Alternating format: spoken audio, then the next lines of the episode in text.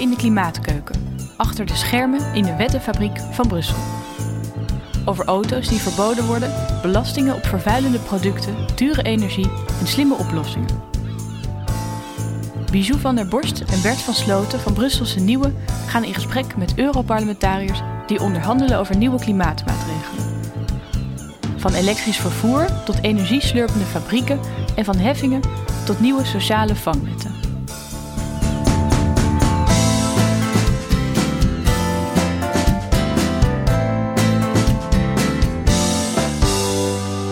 We zitten op de werkkamer bij minister Rob Jetten. Om te beginnen, uh, nou, schilderij aan de, buur, aan de muur. Uh, Zo'n zo oude werkkamer, oude ministerie van Landbouw uh, hier. Voor twee vlaggen, de Nederlandse en de Europese vlag. Dat is geen toeval, toch? Uh, nee, dat is zeker geen toeval. En, uh, ik heb het afgelopen jaar uh, veel ook in calls gezeten over de energiecrisis. En dat doe ik dan altijd braaf met die Nederlandse en Europese vlag in beeld achter mij. Kijk, en een hele merkwaardige stoel. Een stoel op pootjes van die kleine blokjes. Dat moet even uitgelegd worden. Ja, en dit, Heel is, hoog dit is inderdaad een, een, een mooi oud pand met een plafond van Escher. Dus kijk vooral ook even naar boven terwijl we dit interview doen. Maar ik heb begin, vorig jaar gevraagd om kunst van jonge Nederlandse kunstenaars toe te voegen aan deze kamer die gerelateerd is aan uh, klimaat. En de stoel die hier aan tafel staat, die staat symbool voor uh, wat de effecten van klimaatverandering kunnen zijn. Aan de zijkant zie je een kleine knop, dat is de NAP-knop die Rijkswaterstaat ook gebruikt uh, op al haar infrastructuur.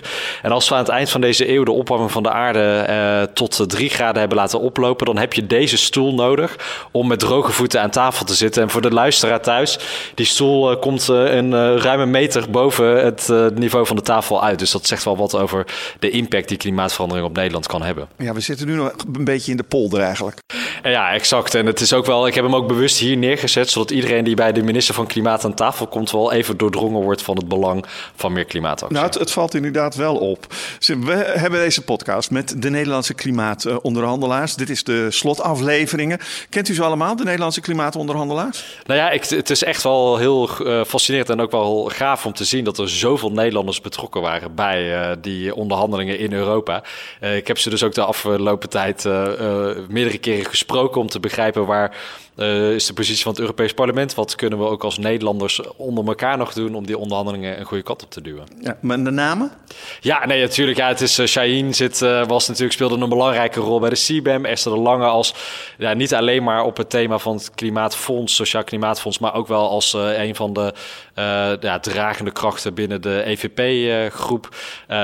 Huytema natuurlijk vanuit de ALDE-groep zeer actief op de CO2-standaarden voor voertuigen. En we hebben gelukkig ook nog een paar mensen op een goede plek in de Europese Commissie neergezet. Ja, u bent geslaagd voor de test hoor. Fijn. Uh, maar er zit niemand van D66 bij. Is dat jammer? Um, nou ja, de, de, die rol heb ik dan als, uh, als minister mogen vervullen. Maar uh, uh, inderdaad, de Europese parlementsleden van D66 speelden niet een leidende rol op de klimaatonderhandelingen. Maar je ziet wel dat. Um, Onder andere Samira Rafaela, uh, die uh, een grote rol speelt in de handelsportefeuille, daar ook duurzaamheidseisen uh, echt wel een hele centrale plek geeft. Dus ja, die iets voor de volgende keer misschien. Ja, en we zijn Bas Eickhout eigenlijk net vergeten in het rijtje. Die moet ik toch ook wel noemen, want die is al Bas Eickhout vergeten. Ja, ja. Dat, dat, willen we hem niet aandoen. nee. er moet veel dit jaar gebeuren. Wat is eigenlijk op de Europese agenda het belangrijkste wat dit jaar moet gebeuren? Ja, ik denk dat we afgelopen jaar um, als Europa echt hebben laten zien dat we in reactie op die Russische oorlog en de energiecrisis toch wel heel uh, eensgezind uh, in actie zijn gekomen om ons goed voor te bereiden op de winter waar we nu in zitten. Um, het zal ook heel spannend worden om voor aankomende winter uh, voldoende gas in te kopen om de gasopslagen in Europa gevuld te krijgen. En we hebben ook wel echt geleerd van die prijspiek van afgelopen zomer die toch Europa een klein beetje aan zichzelf te danken had. Uh, dus in 2023 moeten we vooral laten zien dat we nu in meer rust uh, en nog betere samenwerking ons voorbereiden op die winter. Maar 2023 wordt ook heel belangrijk in de afronding van Fit for 55 onderhandelingen tussen commissie, raad en, en parlement. Um, en er worden ondertussen ook alweer nieuwe dossiers geopend, want eigenlijk de structurele hervorming van de Europese elektriciteitsmarkt is een van de thema's die onder het Zweeds voorzitterschap een hele grote rol gaat uh, vervullen. En ik heb het geluk zou ik dan wel willen zeggen dat ik dit jaar uh, namens Nederland uh, de voorzitter ben van, van twee belangrijke Europese uh, overlegorganen. De, het Noordzee-overleg, waar de ambities voor de Noordzee echt een plek moeten krijgen. En het Penta-overleg met de landen uit Noordwest-Europa. en daar proberen we dus ook het Nederlands voorzitterschap te benutten om die onderhandelingen in Europa een goede kant op te En wat gaat Nederland dan wat gaan we nou regelen daar? Nou, ten, ten, aanzien van de Noordzee is heel belangrijk dat de ambities zijn gigantisch. Dus we hebben nu met alle landen rondom de Noordzee gezegd... We, dit wordt eigenlijk de elektriciteitsfabriek van, uh, van Europa.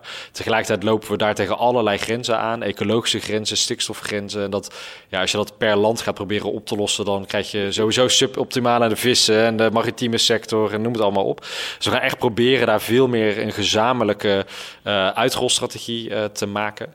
Um, ten aanzien van die Noordwest-Europese groep, daar kunnen we echt voor zorgen van gaan we nou gezamenlijk ook die uh, inkoop doen voor die gasopslagen en kunnen we ook gezamenlijk voorstellen doen voor die hervorming van de elektriciteitsmarkt. Want ja, dat is toch wel echt ook een Europese markt waar leveringszekerheid uh, en de betaalbare prijs toch veel makkelijker te organiseren is als je dat over de grens doet en niet alleen maar uh, als lidstaat afzonderlijk.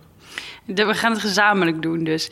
En um, nu even, dat is eigenlijk voor de toekomst. Dan over de, de nieuwe Fit for 55 wetten die nu uh, pas allemaal een beetje afgestempeld zijn. Hoe gaat dat dan? Je spreekt dat in Europa af en dan, ja, dan is Nederland eigenlijk aan zet. Hoe, hoe ja. gaat dat?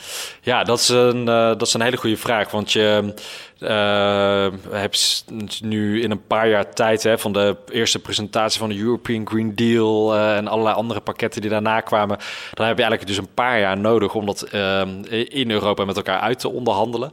maar het is niet zo dat het nu af is, want op sommige onderwerpen, nou, we komen vast zo nog over te spreken, maar verdere aanscherping van, van CO2-beprijzingen, dat soort zaken, dat is eigenlijk vrij overzichtelijk wat er moet gebeuren. Dat is ook heel veel op Europees niveau en dat heeft gewoon zijn doorwerking. Maar zijn natuurlijk nu ook grote ambities afgesproken op bijvoorbeeld het uh, verduurzamen van de gebouwde omgeving.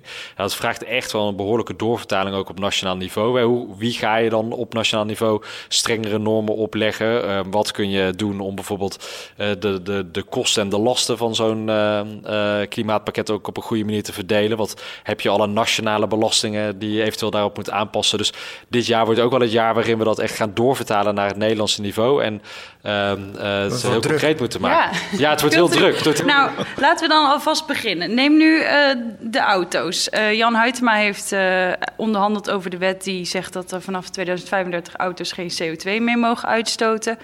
Hoe gaan we dat in Nederland merken? Gaan we dan moet er dan iemand komen die al die auto's van de weg gaat halen?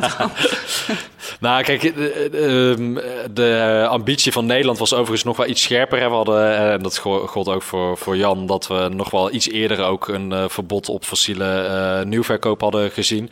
Je merkte dat landen met een grotere auto-industrie daar toch ook wel effectief hebben gezorgd dat het 2035 is geworden.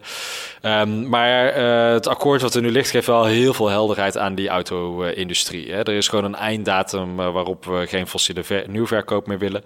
Dat betekent dat je uh, daarmee ook een einddatum hebt voor de Nederlandse showroom. Um, maar wat we ons wel moeten realiseren, dit betekent ook gewoon een verdere versnelling van de uitrol van emissievrije auto's. En daar komt dus ook nog van alles bij kijken. Hebben we dan onze laadinfrastructuur op tijd op orde? In Nederland uh, halen we een heel groot deel van onze belastinginkomsten aan de pomp. Hè, de schatkist wordt gevuld met accijnse BTW die we aan de pomp betalen. En als iedereen straks uh, elektrisch rijdt, dan ben je dus een stuk van die inkomsten kwijt. Dus dat vraagt een ander belastingssysteem. Ja, dus het is niet alleen het, laat maar zeggen, het omzetten van de Europese wet in een nee. Nederlandse wet, maar er komen nog veel meer wetten bij. Ja, exact. Ja, er komt eigenlijk uh, ja, in de hele breedte moet je dan gaan nadenken over wat is echt een, dit is gewoon echt een systeemverandering. We gaan van fossiele auto's naar elektrische auto's en dat vraagt wat van de infrastructuur. Het vraagt wat uh, van ons belastingssysteem in het, in het autodomein. Dus daar werk ik samen met de collega's van infrastructuur en financiën eigenlijk nu al uh, hard aan het totaalpakket dat we dus uh, moeten gaan uitrollen om uh, dit stukje van de Europese Green Deal te implementeren. Nou is er nog een wet. Uh, dat, dat is de wet van uh, Mohammed Shahim, zou ik maar eventjes zeggen. Dat gaat ja. over CBAM voor de kennis. Maar uh, koolstofheffing aan de grens, zo wordt die ook wel ja. vertaald.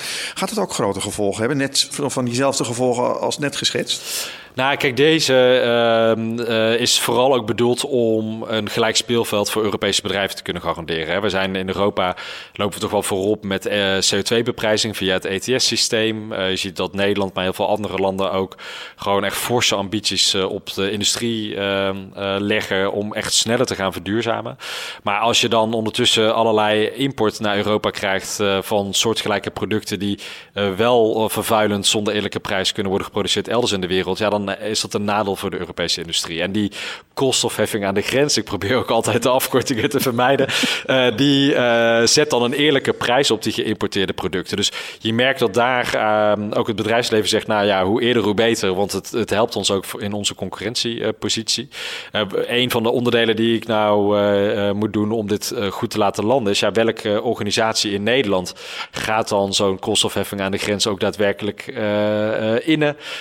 hoe zorg je ervoor dat ook alle bedrijven eh, die daarmee bezig zijn... dat de douane dat gaat doen? Nou nee, de, de, Nederlandse emissieautoriteit speelt een rol bij het ETS-systeem. Eh, e dus die zal hier uh, samen met de douane en belastingdienst... Een ETS, voor iedereen die denkt van... oh, dan gaan ze echt in afkortingen praten. afkortingen praten. dat, dat, dat is gewoon het, het geld wat je moet betalen om te mogen uitstoten. Exact, ja. Dus daar, daar koop je je CO2-rechten om te mogen uitstoten inderdaad. En daar hangt dit ook heel erg, heel erg mee samen. Ik denk wel dat we ook nog veel discussie gaan krijgen over uh, ja, welke sectoren vallen nu onder die koolstofheffing aan de grens. En moeten we dat eigenlijk niet ook nog sneller verbreden? Daar heeft uh, ook Shaheen natuurlijk met een aantal andere Europarlementariërs echt geprobeerd ja, zo progressief mogelijk pakket eigenlijk uh, af te stemmen. Maar um, wij willen eigenlijk het komende jaar op Nederlands niveau er vooral voor zorgen, begrijpen hoe dat systeem gaat werken.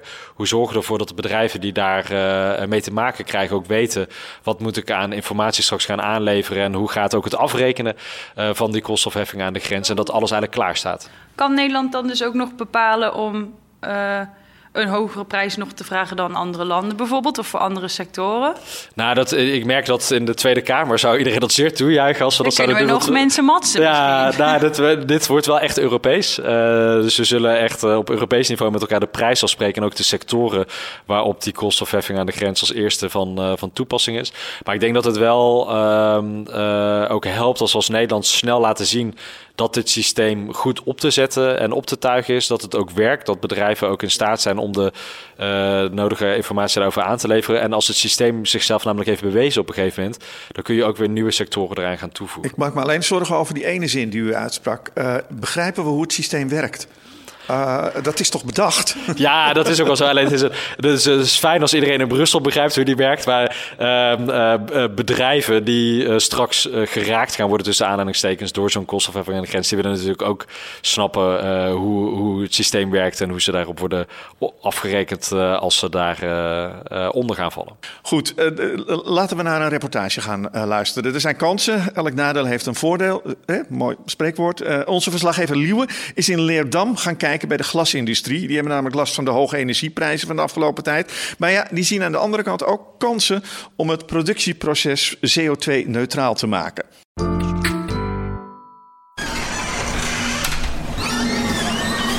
Schoenen aan, een extra overjas, een eh, bril voor mijn ogen, oordopjes in. We lopen nu langs de machines richting de oven. Hoeveel graden hier, Marco? Nou, hier waar wij nu staan is ongeveer denk ik 35, 40 graden. We kijken uit op een soort silo. Hè? Eh, die komt dan uit het dak. Daar komen de grondstoffen binnen. De grondstoffen die komen centraal binnen op onze fabriekssite. En die worden dan eh, gemengd samen met de scherven vanuit ons interne proces. En worden dan in deze silo, zoals jij net beschrijft, worden die naar de oven gebracht. Smelten en het, het maken van het glas zelf belangrijkste stap in je proces.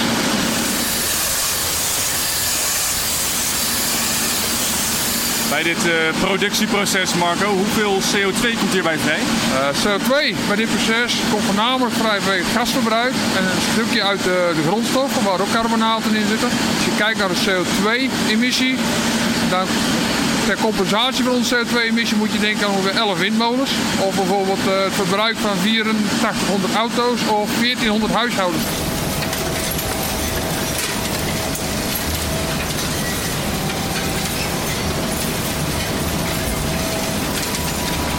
Heel eventjes hier de hoek om. Het is wel erg warm aan het worden op die ene plek. Marco, deze oven is, is vrij nieuw hè?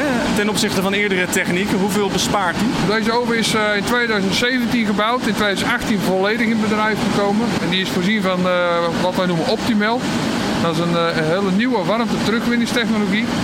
En die, die geeft ons ongeveer 13% extra energiebesparing ten opzichte van het historische verbruik van dit type oven. En hoe bespaart deze oven dat dan ten opzichte van die vorige oven? Uh, goeie vraag. Deze oven die, die pakt de rookgaswarmte van het uh, verbrandingsproces. En die gebruiken wij om het aardgas wat je nodig hebt voor de verbranding zodanig voor te verwarmen dat je dus minder uiteindelijk hoeft toe te voegen. Staan nu eventjes met de rug naar eh, de oven en we kijken eigenlijk neer op een deel van het productieproces waarmee eigenlijk het product al bijna af is. Ik zie volgens mij de onderkant van een wijnglas, een lange stil en dan daaronder zo het begin van die bolling waar je dan natuurlijk die lekkere wijn in, in schenkt. Er komt ook wat uh, vuur bij vrij, of tenminste er brandt wat. Een glazen product moet je maken met glas, maar zeker ook met warmte. De machine moet je heet genoeg houden om breuk tegen te gaan. En in dit geval zie je veel vuur omdat je bepaald gedeelte moet vlampolijsten, zodat het geen krassen geeft op je tafel. Is dat misschien ook gelijk de moeilijkheid in het besparen van energie? Je zal altijd warmte nodig hebben om glas te maken. Dat klopt. De vraag is, uh, kunnen wij dit bijvoorbeeld gaan opvangen met waterstof als alternatief voor het gas wat je nu ziet? Of kunnen we met een vorm van elektrische verwarming op een andere manier windtechnologie vinden die dat gas kan vervangen?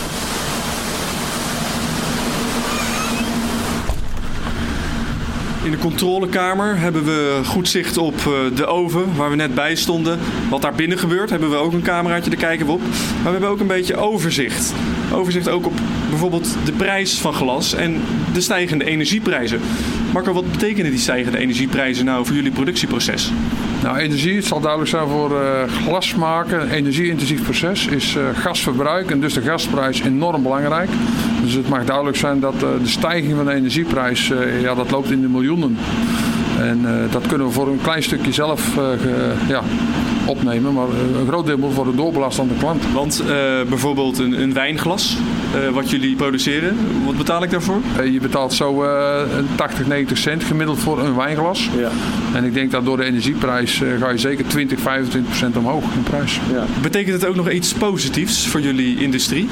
Nou, op dit moment, als je kijkt naar de optimal technologie die we net hebben besproken, dus die warmte terugwinningstechnologie, dan de terugverdientijd van zo'n technologie, die, die sowieso heel lang is, uh, ja, die wordt daardoor wel gunstiger.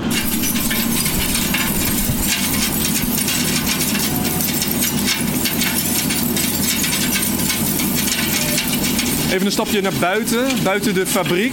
Kijken we uit op een lopende band. Daar worden allemaal scherven over vervoerd. En die vallen hier vervolgens uh, op een uh, berg met allemaal uh, glasscherven. Waar komen die scherven vandaan? scherven komen uit het productieproces. De manier waarop je tafelglas moet maken, maakt met de machines. Dat betekent dat je er ook stukjes af moet snijden tijdens het proces. Om het mooie drinkglas te kunnen maken. Okay, en dat is over, dat komt hier op een berg. Dat is ja, een beetje zo half buiten de fabriek. Kun je die dan nog wel hergebruiken? Jazeker, die uh, worden een paar keer per dag worden die hier opgehaald en die worden teruggebracht in onze centrale mengkamer. Dan gaan ze weer de oven in? En dan gaan ze zo letterlijk weer de oven Dit is uh, glas dat jullie zelf uh, hergebruiken. Als ik nou mijn lege fles wijn in de glasbak gooi, hebben jullie daar wat aan? voor onze specifieke tafelglasfabriek niet. Uh, Waarom niet? Alle die scherven zijn vaak uh, toch te vervuild. Er zit dan uh, te veel chroom in bijvoorbeeld. Oh, en daardoor krijgen wij verkleuring in ons glas. En dat willen de consumenten niet. Dus die scherven die jij met de wijnfles teruggooit, die gaan in principe allemaal naar verpakkingsglaswereld. Dus er worden flessen van weer van gemaakt.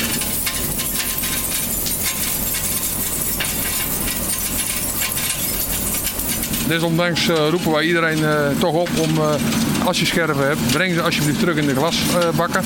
want ze worden goed gescheiden en goed verwerkt. Dus daar heeft de glasindustrie heeft daar baat bij. Iedere scherf levert energiebesparing op en dus CO2-besparing.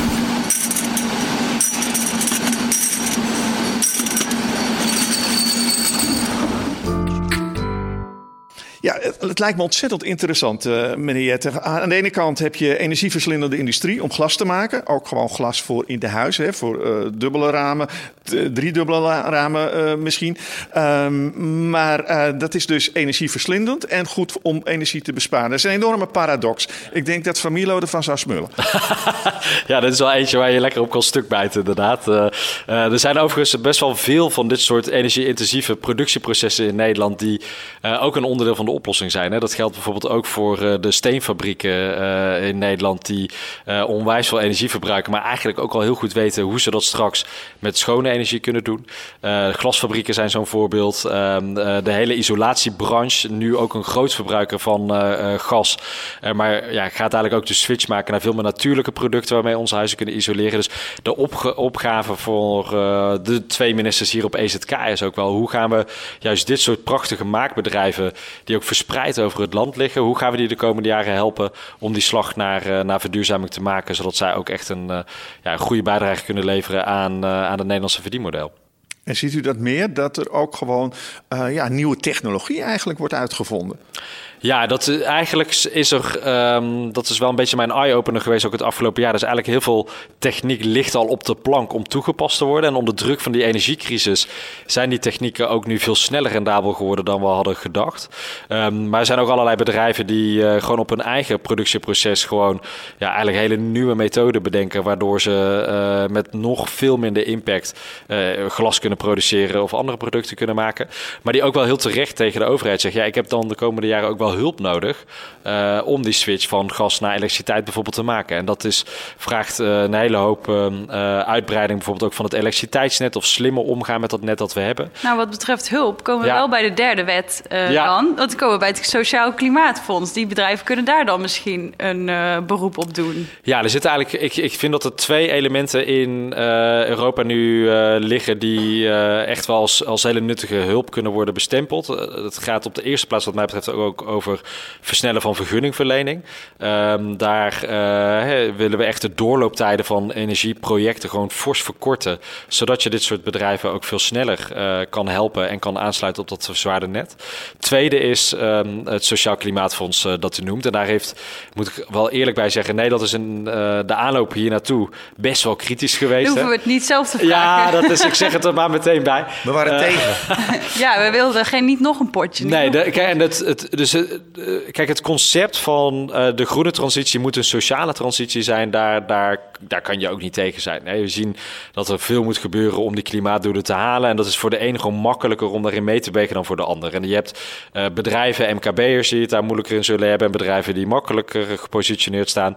Maar ook iedereen thuis. zijn mensen met een goed gevulde portemonnee die het interessant vinden om het allemaal uit te zoeken. Die prima de verduurzaming van hun huis voor hun eigen rekening kunnen nemen. Maar er zijn ook heel veel mensen die dat gewoon niet kunnen. En dat Sociaal Klimaatfonds is bedoeld om eigenlijk in heel Europa uh, de zwakste schouders ook een steun in de rug te geven om ook hierin uh, in mee te komen. Nederland was lang kritisch van ja, er zijn al zoveel fondsen in Europa. Kunnen we al dat geld dat er niet al is gewoon veel slimmer inzetten op verduurzaming? En heel belangrijk, het Sociaal Klimaatfonds mag niet um, uh, alleen maar directe inkomenssteun zijn. Het moet wel echt ook die verduurzaming ondersteunen. En ik vind dat we daar, nou, we hebben eigenlijk aan allebei de kanten wat water bij de wijn gedaan. Wij met een aantal andere kritische landen uiteindelijk ook gezegd: oké, dat Sociaal Klimaatfonds dat mag er komen.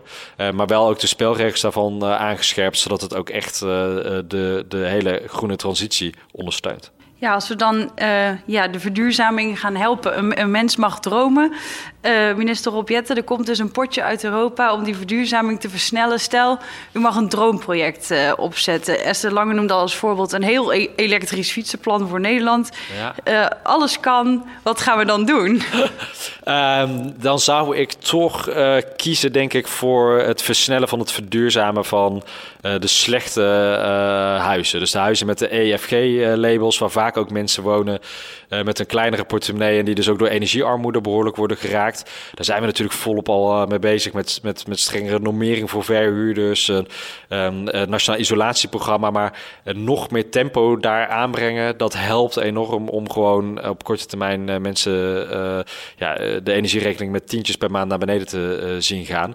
En er zijn ook in Nederland wel wat regio's die gewoon wat, wat slechter voor staan dan, dan andere regio's. Ik, ik weet ook dat bijvoorbeeld Noord-Nederland zegt, nou ja, als er dan zo'n sociaal klimaatfonds komt, zou dat dan ook niet in Noord-Nederland moeten landen, omdat wij de laatste decennia de lasten van de gasproductie hebben moeten dragen? Mag daar dan nu iets anders tegenover staan? Dus ik vermoed zomaar dat we de komende tijd genoeg ideeën aangeleverd gaan krijgen om het, het Nederlandse stukje van het Sociaal Klimaatfonds aan te besteden. Genoeg ideeën toch om dat geld te verdelen waarvan Nederland eerst heeft, nou, ik weet niet of we dat willen. Maar um, hoe is dat dan eigenlijk als, als klimaatminister? Nederland staat er toch wel een beetje bekend om in Europa soms op de rem te gaan staan. We willen het ook zelf doen. We weten zelf ook heel goed hoe het moet. Maar een klimaatminister wil natuurlijk ook samen vooruit. Hoe balanceer je daartussen? Nou, ik, ik ik ben er toch wel van overtuigd dat ik de afgelopen jaren heb laten zien dat, uh, dat in ieder geval op, op klimaat- en energiebeleid uh, Nederland zeer uh, vooruitstrevend is. Ik denk ook dat dat met dit kabinet op, op meer onderwerpen gebeurt dan, dan vorige kabinetten wellicht deden. Dus dat als Europeaan zeg ik dan dat is goed nieuws. En wij zijn ook wel echt ehm, heel proactief geweest. dus als het bijvoorbeeld ging over energieleveringszekerheid, die extra LNG-terminal in de Eemshaven die nodig was voor Nederland, die draait ook voor Duitsland en voor Tsjechië. En dan besteden we ook echt aandacht aan het belang van de Europese uh, component. We zijn ook heel actief geweest op uh, verschillende dossiers qua onderhandelingen. Dus niet alleen de Nederlandse Europarlementariërs en, en Timmermans Samson vanuit de commissie, maar ook uh, het ambtelijke team van EZK, INW, LNV zijn echt op heel veel dossiers.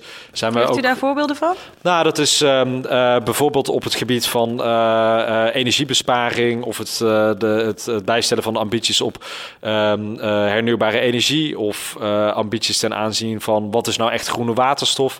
Uh, daar zijn we gewoon echt actief geweest om ook zelf voorstellen te doen door coalities te bouwen met andere landen die het met ons eens zijn, maar soms ook juist coalities te bouwen die misschien uh, wat verrassender zijn. Hè. We hebben, er is een, een, een hoge ambitiecoalitie waar ooit Erik Wiebes aan de wieg heeft gestaan. Maar dat zijn dan tien EU-lidstaten ja, die het eigenlijk altijd wel met elkaar eens zijn.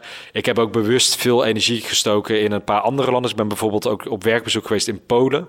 Uh, nou, dat is uh, een land waar Nederland uh, de afgelopen jaren niet per se de meest constructieve relatie mee had. Maar mijn eye-opener in Polen was eigenlijk dat we op het gebied van windenergie, zonne-energie, waterstof eigenlijk precies hetzelfde aan het doen zijn. Alleen wij we noemen dat uh, klimaatbeleid.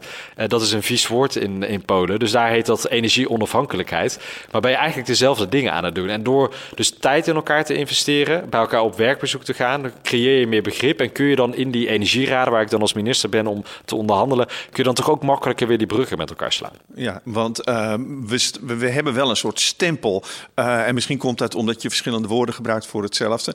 Maar als je een Italiaan vraagt, een Italiaanse politicus, dan hij heeft hij een opvatting over Nederland. En dat gaat ervan uit dat we zuinig zijn, dat we altijd op de rem eh, staan en dat we ook altijd maar die interne markt. Ik heb zelfs een keer een Italiaanse politicus horen zeggen: Oh, dan heb je die Taliban uit Nederland weer over die interne markt.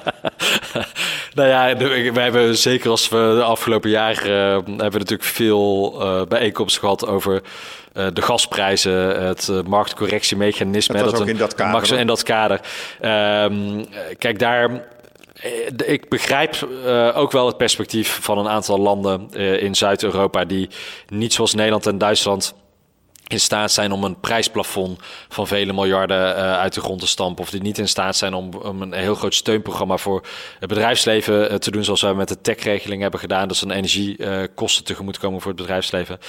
Um, dus daar, daar zit dus ook een hulpvraag achter van die landen. Van ja, fijn dat we op Europees niveau vooral de verduurzaming willen versnellen. Maar hoe ga ik op korte termijn de betaalbaarheid in mijn eigen land ook waarborgen? Dus daar, um, ook daar hebben Nederlandse ambtenaren van EZK um, een hele intensieve samenwerking gehad met Griekenland en Italië. Uh, en dat leidde ook tot hele interessante sessies. Er is één foto die, die, die rondgaat van een van die laatste energieraden. Daar, zie je een tafel met een aantal energieministers en, en ik denk wel 50 ambtenaren eromheen die proberen mee te luisteren wat zijn die ministers aan het bespreken. Maar ik zit daar met een Italiaan, een Griek, een Cypriot uh, en, en een Pools en een Belgische om een oplossing voor dat marktcorrectiemechanisme te, te bouwen. En ik denk dat we daarmee ook wel echt credits hebben gewonnen bij een aantal zuidelijke lidstaten van hey, Nederland heeft echt een poging gedaan om te begrijpen in welke situatie wij zitten en er ook samen uit te komen. Ja, maar het verwijt is ook uh, bijvoorbeeld die energieprijzen, de gasprijzen, die worden in Nederland uh, vastgesteld. En dat is natuurlijk wel door de markt ontstaan. Er is een beurs ontstaan. Maar als je de Italiaanse krant alleen al erop naslaat, hebben ze het elke keer over die, die Nederlanders die met die, met die prijzen in de weer zijn. Ja, en dat heb ik ook wel aan, aan, aan meerdere collega's uit Italië en een paar andere landen proberen uit te leggen. Hè. Dat in, in hun media dan altijd Dutch TTF Market. Dat is de Amsterdamse handelsbeurs waar inderdaad uh, een van de belangrijkste gasprijzen van ter wereld uh, tot stand komt. Um, maar er zit een beeld achter alsof dat wij daar als Nederlandse staat dan een grote profiteur van zijn. Dus inmiddels erkennen ze ook allemaal dat het gewoon een markt is waar Nederland ook geen, uh, geen financieel slaatje uitslaat. Maar het was denk ik ook voor hun binnenlandse productie, politieke productie noem ik het al even, ook wel heel handig om hier even wat zuidige Noorderlingen wat te kunnen. Het is een hoop uitleg, hè, dat Europa. Ja, en dat is ook wel. Kijk, ik ben, ik ben pas een jaar minister. En um, ik heb um, een van mijn belangrijkste um, lessen van het afgelopen jaar is toch wel geweest. Je gaat heel snel. Um, ben je langs elkaar heen aan het praten omdat je uh, met dezelfde woorden iets anders verstaat of gewoon überhaupt een hele andere taal aan het spreken bent. Dus ik, ik, probeer echt veel tijd te besteden aan gewoon de één op één gesprekken om beter te begrijpen waar komt de ander vandaan, wat zijn belangen die in zo'n land spelen en hoe kun je dan toch ook een gezamenlijke oplossing vinden. Want het is heel makkelijk om je in te graven in standpunten en dan kom je er ook nooit meer uit. Maar uh, uh, ja, deze energiecrisis heeft wel laten zien, we zijn, we zijn zo aan elkaar overgeleverd dat we het ook met elkaar moeten doen om er weer uit te komen.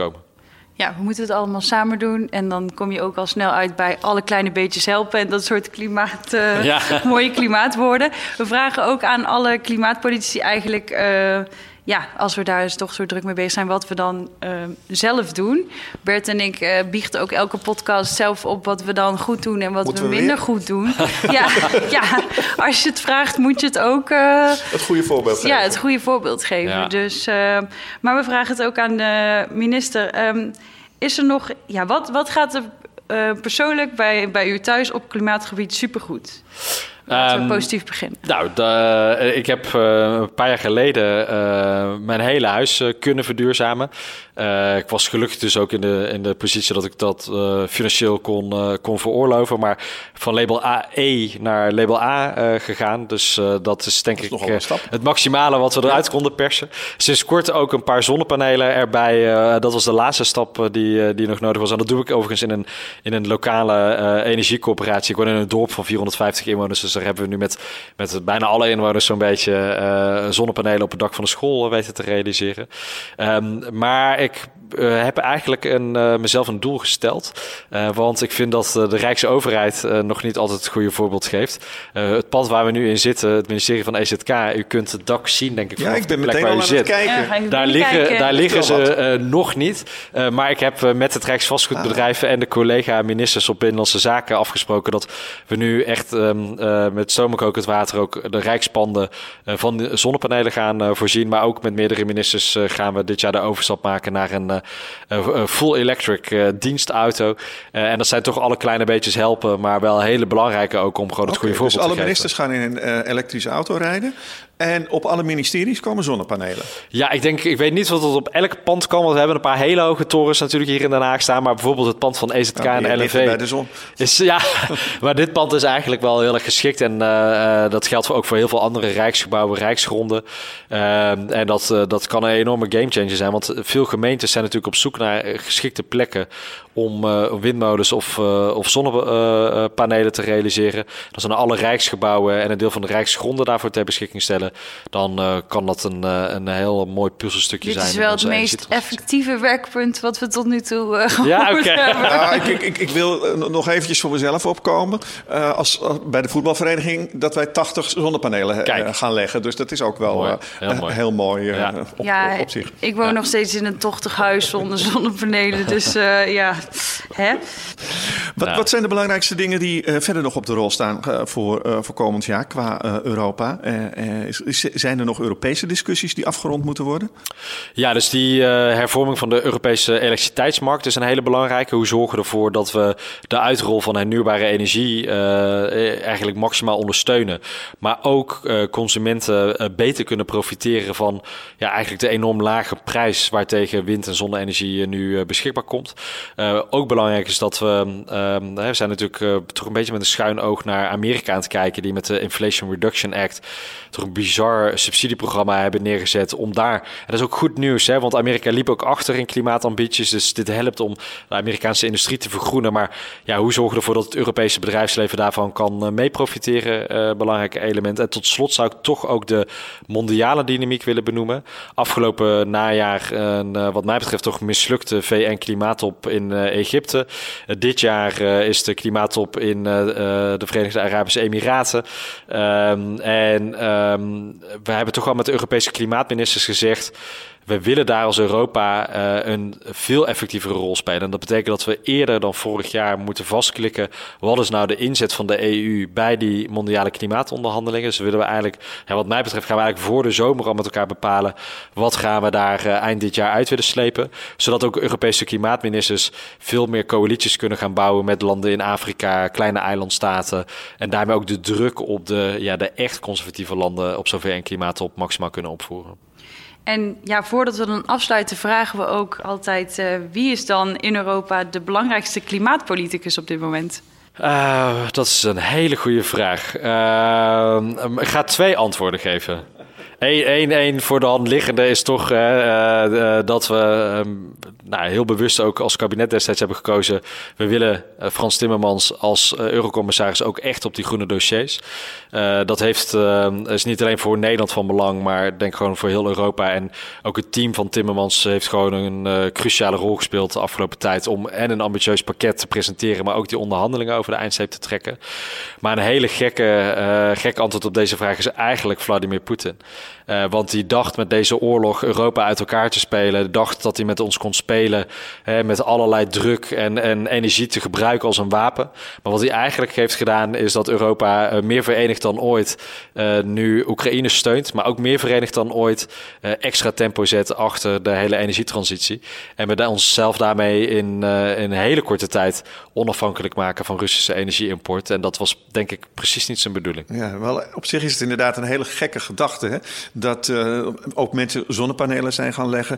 Alleen maar omdat uh, er een oorlog is uitgebroken. Ja, en het hele concept van, van energie onafhankelijk, energie autonoom zijn. Um, uh, eigenlijk nu in het rijtje. Sommige mensen doen het voor het klimaat, sommige mensen doen het voor de portemonnee. Andere mensen hebben nu echt een motivatie gevonden in het onafhankelijk worden als Europa op het gebied van energie. En alle, alle drie de motivaties zijn goed. en als je ze bij elkaar optelt, dan is het eigenlijk de conclusie heel simpel. Laten we er gewoon in een paar jaar voor zorgen dat we uh, veel meer energie besparen, maar vooral ook veel meer duurzame energie opwekken en die fossiele verslaving eindelijk definitief in de prullenbak kunnen gooien. Goed, en dat gaan we doen met zonnepanelen hier op het dak van, van dit ministerie. uh, nieuwe dienstwagens. Het, het, het, het kan bijna niet. Wie weet hebben we dan die stoel die hier nu tegenover mij staat uh, niet nodig. Nou, kijk, wellicht kunnen we er elk jaar een. want de poten van die stoel die bestaan uit allerlei blokjes. Wellicht kunnen we elk jaar, als we meer klimaatactie hebben gehad, een paar blokjes verder uithalen. Als IPCC tegen ons zegt: u bent weer dichter bij het anderhalve graad scenario. Ja, ik durf ook bijna niet te bewegen, want ik ben bang dat die stoel dan uiteindelijk. Nee, hij staat, hij, staat vrij stabiel. Ja. Hij is gelijk. nou, dat, dat scheelt. Ik wil u uh, danken voor, uh, voor het gesprek. Uh, dit is een, een, een, gesprek in de reeks van klimaatonderhandelaars die we hebben opgenomen met Brusselse Nieuwe. Met steun overigens van het Europees Parlement. Ehm, blijf luisteren. Er komen vast nog meer podcasten de komende tijd. En je kan geen duimpje opsteken, maar je kan wel zeggen van we vonden het leuk. Dat kunt u gewoon laten weten onderaan deze podcast. Dank u wel. Dank.